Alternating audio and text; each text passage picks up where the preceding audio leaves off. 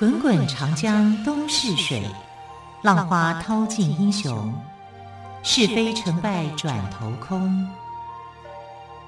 古今多少事，都付笑谈中。陪你说历史，汪培制作主持。欢迎朋友们收听今天的《陪你说历史》节目，我是汪培。同样再次为朋友们邀请到历史专栏作家于远炫老师来到我们节目当中。老师好，主持人好，听众朋友大家好。老师。我们星期一、星期二，也就是前天跟昨天这两集都有谈到楚庄王哦。对，我觉得他真的是一个很特别的人哎。嗯，他一开始即位的时候啊，其实你看这状况就很多，对不对？有内乱，有外患，外患有饥荒啊，然后他还还要去打仗。对啊，所以他打仗的时候呢，他打的仗也很奇怪，就是他因为有外患，一定要平定嘛啊，然后平定以后，哎。结果回到家，竟然还有内乱，所以这个窦月娇之乱是比较严重的。嗯，啊，因为窦月娇，而且他应付的人又好多，对，然后射箭技术还要比还要比人家好，对。对，可是他旁边他有一个大臣哦，有一个武术高手、射箭高手，是这个春秋战国时代非常有名的，叫做养由基啊。养由基，这个好科学的名字哦。养火鸡，养空气。对，啊，其实养由基是这个在楚国来讲啊，他姓养，养子的养，养育的养，嗯啊，但是但是他就是射箭技术很好啊，所以他我还以为三宝饭的由基。所以是扣合到我们今天的主题啦。嗯、我们今天要跟美食有点关系哦。所以老师今天要跟我们讲三宝饭的油鸡烧鸭吗？就港式料理吗？也也，我们不讲这个港式料理，我们要讲的是如何烹调一个很好吃的海龟汤。哦，呃，海龟，对对对，这么忍心吃呢？宝玉类，那只是现在，那是现在，以前没有，哦，没有这个问题。对，而且这个。虽然很多啦哦，但是也是难得。你要很会去烹煮，而他们把海龟，当时的人把海龟称作叫做“圆”。哦，乌龟的“龟”那个字笔画很复杂，那个往那个头部上面砍掉，呃，写成一个“圆”字，嗯哼，啊，但就是其实就是海龟啦，大概有点像什么呢？像玳瑁那样体型大小的这种海龟。嗯，你要很会烹煮海龟汤的人啊，就很好。所以他们那个时候称为叫做“原汤”。啊，螈汤就是这个原，其实它就是乌龟的意思。嗯、老师，谢谢，谢谢您的说明，一点都不吸引我。我不忍心吃啊！好啦，因为我还有养乌龟呢，我跟乌龟是很有感情的。你养的那只乌龟那么小只，它这个是大只的，是我管它大小，我有感情啊。嗯但那个时代的人没感情啊，他对饮食、啊、也不是，因为他们太多了啦。对，各个地方他们的饮食文化一定是跟他们的附近的地理环境哦，还有很多的风土民情有关呢。对，那呃，为什么楚庄王会有这样的一个美食？这个美食其实跟他没有什么关联啊，是比较间接的关联。因为楚国旁边有很多的中原国家的小国啊，比如说像陈国、蔡国、郑国、宋国。啊，这几个都是小国家，它有点像是缓冲国啊。比如我要进入到中原国家跟中原的大国去作战，比如说齐国是大大国，晋国是大国，但中间就有一个缓冲地带。那这个缓冲地带来讲呢，这个当楚国要去北上要去打的时候，通常都会遇到这些国家啊。这些国家有时候依附在晋国，有时候依附在楚国，看谁国力强。啊，他们就是因为没办法，他们国力比较小，啊，所以他们就要去找这些大国当依靠，所以他们的政治立场就会反复无常，啊，就有时候呢，就是晋国强盛的时候，或晋依附到晋国去；楚国强大的时候，依附到楚国去。那这个故事就跟当时的这个呃郑国是有关联的。那在楚庄王时代，这个时候的郑国的国王哦，叫做郑灵公。那我们知道啊，就是如果你的谥号里面有个“零”的话，就表示非常不好，表示你大概就是一个昏君啦。那这个昏君是怎么样去养成的？郑郑灵公这个昏君到底是怎么一回事啊？那其实就是他们自己的国家的内乱啊，一定是内乱。其实别人要去打你的时候，通常是你的国家已经先出现问题。他找到了空隙，他才会去打你。好，所以楚庄王是找到一个空隙，要去攻打郑国的机会。那这个郑国的机会呢，是郑国自己的内乱产生的。那这个内乱的原因是跟一个海龟汤有关联。啊，这个这故事是怎么说的呢？就是这个呃，郑灵公哈，这个国君他底下有几个这个重要的大臣啊，一个叫做公子宋，他是郑国的大夫。你从名称就可以知道，公子宋就表示他是郑国公室的一个子弟啊，啊，其实就是他们同姓的家族的。那这个公子宋呢，他是一个美食专家啊，很会吃。他也很爱吃，那每次吃的时候，他都会告诉人家说：“你看我他哎、欸，我就不知道。”他会点评吗？就像我们就要像像我们现在写那种专栏那样子的呃方式。我觉得他就爱吃啦。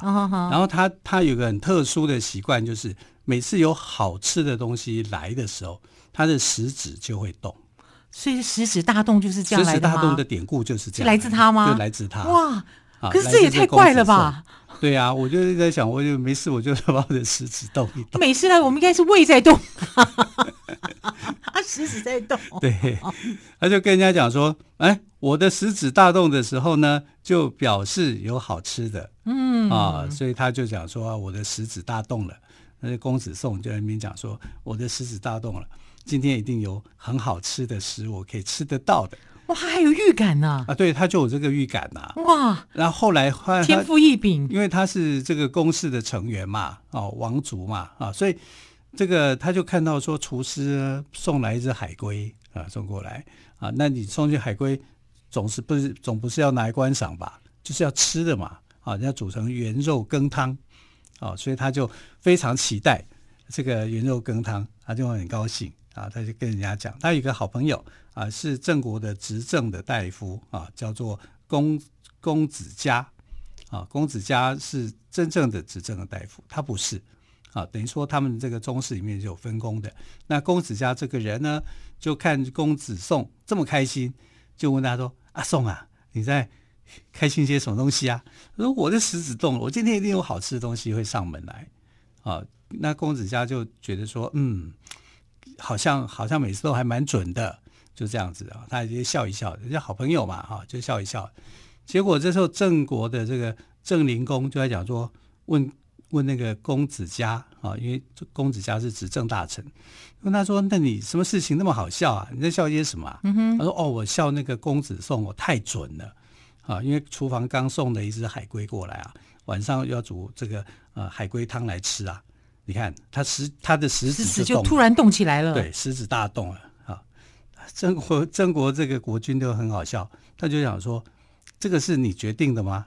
你吃得到吃不到是由我决定的。”对啊，所以他就故意故意说不准吃吗？每个人都有一碗这个海龟汤，是就只有他不是，就只有他没有，就他没有，或者是别的都食物。对对对，他就没有为公子送准备。其他人都一人一份哦，一人一人一份海龟汤。对，就公子送没有。对，真是非常的不送。那公子宋，公子宋那时候他的食指是 出现什么反应？断掉，就不动了，对不对？对啊。然后郑国的国君呢、啊，这个郑灵公就讲说：“你的食指还在动吗？”报告长官，已经不动了。我告诉你。他直接用动作告诉告诉你说：“我吃不到圆龟汤吗？对不对？嗯、海龟汤我没喝到吗？我就到郑国国君的碗上面，我就用食指去沾它，好恶心哦！以后就就舔在嘴里面，我还是吃到啦。可是这样超没礼貌的，又不卫生。那是你郑国国君自己先不礼貌的啊，对不对？每个人都有，为什么我没有？嗯哼，人家排挤我，为什么？啊？”所以他就不高兴啊！你你我你这样做，你觉得不高兴，我也不高兴啊！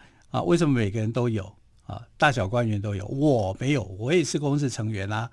所以他就很不高兴，他用食指去沾的那个那碗汤，然后汤了之后就来尝，我还是吃到了，我今天晚上我还是吃到美食了，哎，不愧他的食指大动，他的食指动了，郑国国君的火气就来了，对，搞什么？他就很生气，你这样做就是侮辱国君嘛，不尊重嘛。对啊，对啊，而且你吃不吃得到这个海龟肉，应该是由他决定，而不是你说哦，我食指大动了，我就要吃，我一定吃得到。对对啊，就让你我说了算，他就让你吃不到，这样就变成了意气之争了嘛。嗯、那难道这个国君？把他的手食指给剁了吗？他是没有啊，就是很不高兴、啊、倒没那么狠了哦。对，但是就是很不开心，因为不开心以后，公子宋在讲：难道你要杀了我吗？你要杀了我就先杀了你，就这样。就两个人就义气就斗来斗去就对了，就就开始就斗了。然后这个公子宋就决定要杀掉这个国王了。哇！为了一个海龟汤，可以闹成这样子的局面，真的是令人匪夷所思。好，到底这个故事后来会怎么样呢？我们先休息一下，稍后再请岳远炫老师来告诉我们。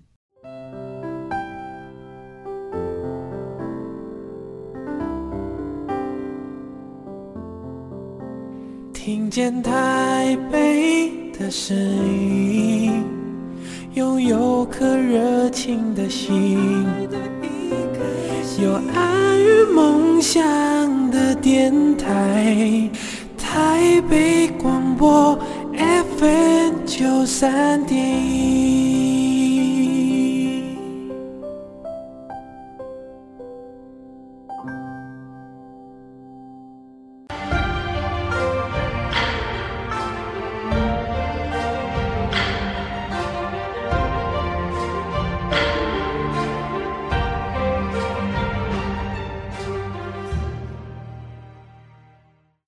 史节目，我是汪培。今天特别来宾，历史专栏作家岳远炫老师，刚刚跟我们谈到，哇，没想到为了一个海龟汤，还引发了一些，甚至连杀机都产生了哦。对呀、啊。那老师，那后来呢？我到他因为没有吃到海龟汤，他竟然用他的手指去弄君王的汤，那君王当然会生气啦。对啊，所以那个时候郑国国君的反应就是。你这样子等于是一个欺君嘛？欺君的行为啊，气得想要杀他。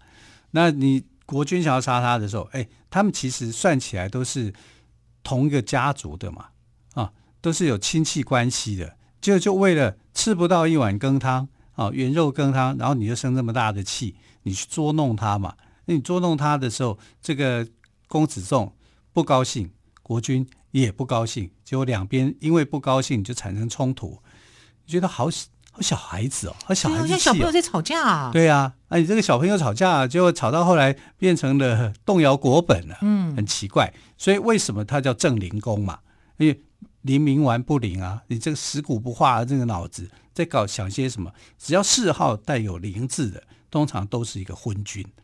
所以我们看到这一场的事件哦，根本就不可能发生。对不对？也不过就是为了一份吃的东西而已啊！如果这样推敲的话，应该他们之间还有别的问题啊！所以这只是一个导火线啊！所以这个原肉羹汤的事件是一个导火线。这个海龟汤啊，不应该只是说，哎，所谓的这个冰冻三尺非一日之寒嘛。所以公子宋跟郑灵公之间的关系哦，之所以会交恶，应该在平常就有些。呃，这个一些征兆了，只是说，呃，食指大动，成果没有实现，呃，让他心里头觉得不满，就像是一个导火线一样。他计划杀死了郑灵公，郑灵公死掉以后呢，公子嘉跟公子宋就推了这个另外一个人叫公子去疾啊去当国君。公子去疾本来是公子宋那边要挟公子嘉的嘛，就说如果你不跟我合作的话，我就说你们两个人，我就诬赖你们两个人要去造反。啊，所以他们之间应该有一些关联在。结果公子去疾呢，就当了国君，但是公子去疾不愿意啊。我这个事情你已经把我拖下水啊，他觉得很累。为什么呢？因为他也知道啊，就是你们曾经想要用这一招，公子宋曾经用想要用这一招，说他好像要企图要去杀掉这个君主，然后当国君啊。虽然这不是事实。就是他不想自己被沾上这个锅，哈，所以他就把它甩开。甩开了以后呢，那只好另外推推派人选，哈，就选了公子坚来当郑国的国君。那这个人呢，公子坚这个人呢，就在郑国历史上非常有名，叫郑襄公。哦，郑襄公，对对对，你有一个襄字哦，这个谥号就比较正常化一点，对，就比较好一点，感觉有作为一点。对，那郑襄公有个妹妹啊、哦，叫做夏姬。那夏姬是个非常非常漂亮的绝世美女，她的绝世，她的貌美哦，不会输给这个我们在讲希腊神话的海伦。她跟你讲，她就是呃中国春秋时代的第一美女，而且她的美啊、哦，是到了嘛。晚年的时候还很美，也就是很会保养啊，类似我们现在所讲的美魔女啊，她是呃年纪越大就越有魅力，所以有人就给她称为叫做朱林妖姬这样的一个称号。哇，美成这样啊！美成这样啊！可是美成这样不是什么好事情啊。可是像我们女生都很羡慕人家这么美耶，而且在那个年代又没有什么医美啊，什么什么电波之类的，还有没有留下什么什么样的保养、驻颜、养养 养颜的这这一些秘籍？但你知道，美丽的女孩子哦，就是一种负担，她很容易去被人家。骚扰啊，侵害啊，或者是怎么样？对，这就是他的负担。这自古以来都是这样的，不是说现代才是这样啊。这越古代越是这样，而且古代女人是很可怜的，被拿来当做是工具，拿来当做是礼物物品啊，是被物化的。难道美丽也是一种错误？美丽绝对不是错误，但是会让那些对你有想法的、有野心的人，他千方百计想要犯错。嗯，啊，所以。我们看到郑国不过是因为美食发生了战乱，发生了内乱，然后对陈国来讲，就因为美女，就是形成了另外一种的祸端。郑国、陈国这两个国家都有了一些问题。那我们看到郑襄公的妹妹，她嫁到陈国去，所以才产生陈国有问题啊。她嫁到陈国的时候。他他的他们的父亲呢、就是郑穆公。郑穆公在这个呃，他的太太去生下了夏姬的时候啊，有人就说夏姬啊太美了，哎，所以从小她就是美人胚子，就被看到，所以就有人预言说夏姬会带来不幸。啊，郑穆公。后来，这个郑襄公这个当国君以后，也在很脑很伤脑筋哈，就是说怎么样处理他妹妹的事情啊？他妹妹嫁到陈国去，那嫁到陈国的时候呢，他为什么姓夏？因为姬是郑国的国姓啊，郑国是姬姓，跟周天子是同姓的。好，那他之所以叫夏姬，那个夏是他的这个丈夫的姓啊，姬是他自己的姓，所以叫夏姬。所以，哎，那这样看起来，不就是古代的女孩子没有自己的名字？对，没有自己的名字，只有丈夫的名字，啊，只有自己的姓，啊，没有名字，啊，所以夏姬叫夏什么？不知道，啊，所以我们就很习惯的以为夏姬是姓夏名姬，其实不是，不是，不是，夏是丈夫的名字，姬是父亲的名字，夏是丈夫的姓吧？对，不，丈夫的姓，对，对，对，哈，那这个夏姬呢？后来怎么样了？就是，呃，她嫁给这个陈国的大臣，哈，叫做呃夏玉淑。那夏玉淑很喜欢她，因为我娶了一个大美女，谁不喜欢啊？对啊，对不对？然后引起四方的觊觎嘛，啊，所以因为那时候呃夏玉淑就身体不好啊，然后就过世了，好，可能就因为是这样的关系啊，这个呃夏姬就变成各方人想要争夺的地方。然后他住的地方，他就想我搬远一点，远离你们总好，总好吧。对，我过我自己的生活。对呀，远离你们这些臭男人。对，他就住在一个林子里面嘛，所以叫做朱林嘛。哦，朱林是这样子来的。朱林，呃，然后他是因为夏姬，大家都觉得说你是什么夏姬，你根本就是妖姬。你看一个国家被你搞成这个样子。这这个怎么可以怪夏姬？对呀、啊，她长得美，难道是她的错吗？对呀、啊，你们自己产生妄想啊！对呀、啊，然后她跟夏玉淑生的孩子就叫夏征舒。夏征舒，对对，夏征舒后来就变成了这个陈国的大夫嘛。但陈国的这个君主不是个东西啊，他叫陈灵王。嗯哼，你想想看啊，陈灵公啦，陈灵公，呃，有个灵字的都不好，都怪怪的。郑灵公、陈灵公、晋灵公，全部都是昏君一个。那这个昏君是怎么样把自己给玩坏的呢？他底下有两个大臣，都是好色之徒啊，一个叫做呃孔宁，啊，孔子的孔哦，孔明、嗯、啊，然后一个叫仪行父，他们两个勾搭勾搭在一起，花天酒地，最喜欢一些什么？最喜欢做一些就是现代现代一些男生喜欢的那些坏事，他都爱。嗯哼，所以他们就是最早在古时候的古代的时候，喜欢去性骚扰、性侵人家的人，然后他们骚扰的对象，他们都没有被告吗？但是权力这么大，那个时候男女。不平等嘛？是是啊！你现在我们之所以敢勇于说出来，那也就是因为打破了那个男女不平等的社会的进步，走向平权才会这样。其实还是有些东西没有爆出来了。对呀、啊，你说现在爆出来的这些事情，在鼓起多大的勇气啊，就有了，嗯，对不对？更何况是古代，对，更何况是古代啊！所以古代人没勇气，也不敢去那个的，因为这就是。这就是你就是等于像名正言顺的被骚扰，那夏姬就是这样，他就是名正言顺的被这些有权有势的人骚扰，骚扰权势性侵，然后他也没有办法任何去做任何的对抗。对啊，然后我丈夫死了，哎，就你们来慰问我，来慰问我，却却要怎么样？却要我跟你们发生关系有一腿，包括孔明，包括太过分了。对，然后他们还跟。贾后道修伯还跟这个陈灵公讲说：“哎呀，我们认识那个夏玉书的那个魏王人，那个那个他的妻子好美哦，哦，他是可以让我们去欺负的，就这样。然后欺负到后头，就跟他们讲说，呃，什么什么什么样子，你知道吗？就说你能不能给我一件你的内衣裤，哈、哦，当做是我的战利品，类似像肚兜之类的，哎、对，对，对？那些东西。然后他们三个君臣哦。”就一人穿一件，然后在私下见面的时候，好像三人小组在聚会的时候，就是你看我有这件，我，我听你心里好不舒服哦，啊，这非常不舒服，对呀、啊，对不对？就你看，超恶的，那你就可以想象为什么现现在的女性哈，她在抵抗这些性侵、性骚扰的时候会有这种反应。嗯，好，那下机她敢不敢反抗呢？她不敢，她不敢啊，啊，所以她不敢就变成背负一个。很坏的一个骂名，就是说你是一定是一个淫荡的女性，所以你才会这样子做。可是没有人会去说她是因为这个被逼的，被逼的啊，这些人去逼迫她，用她的这个权势去压她，所以她不得不发生这样的行为。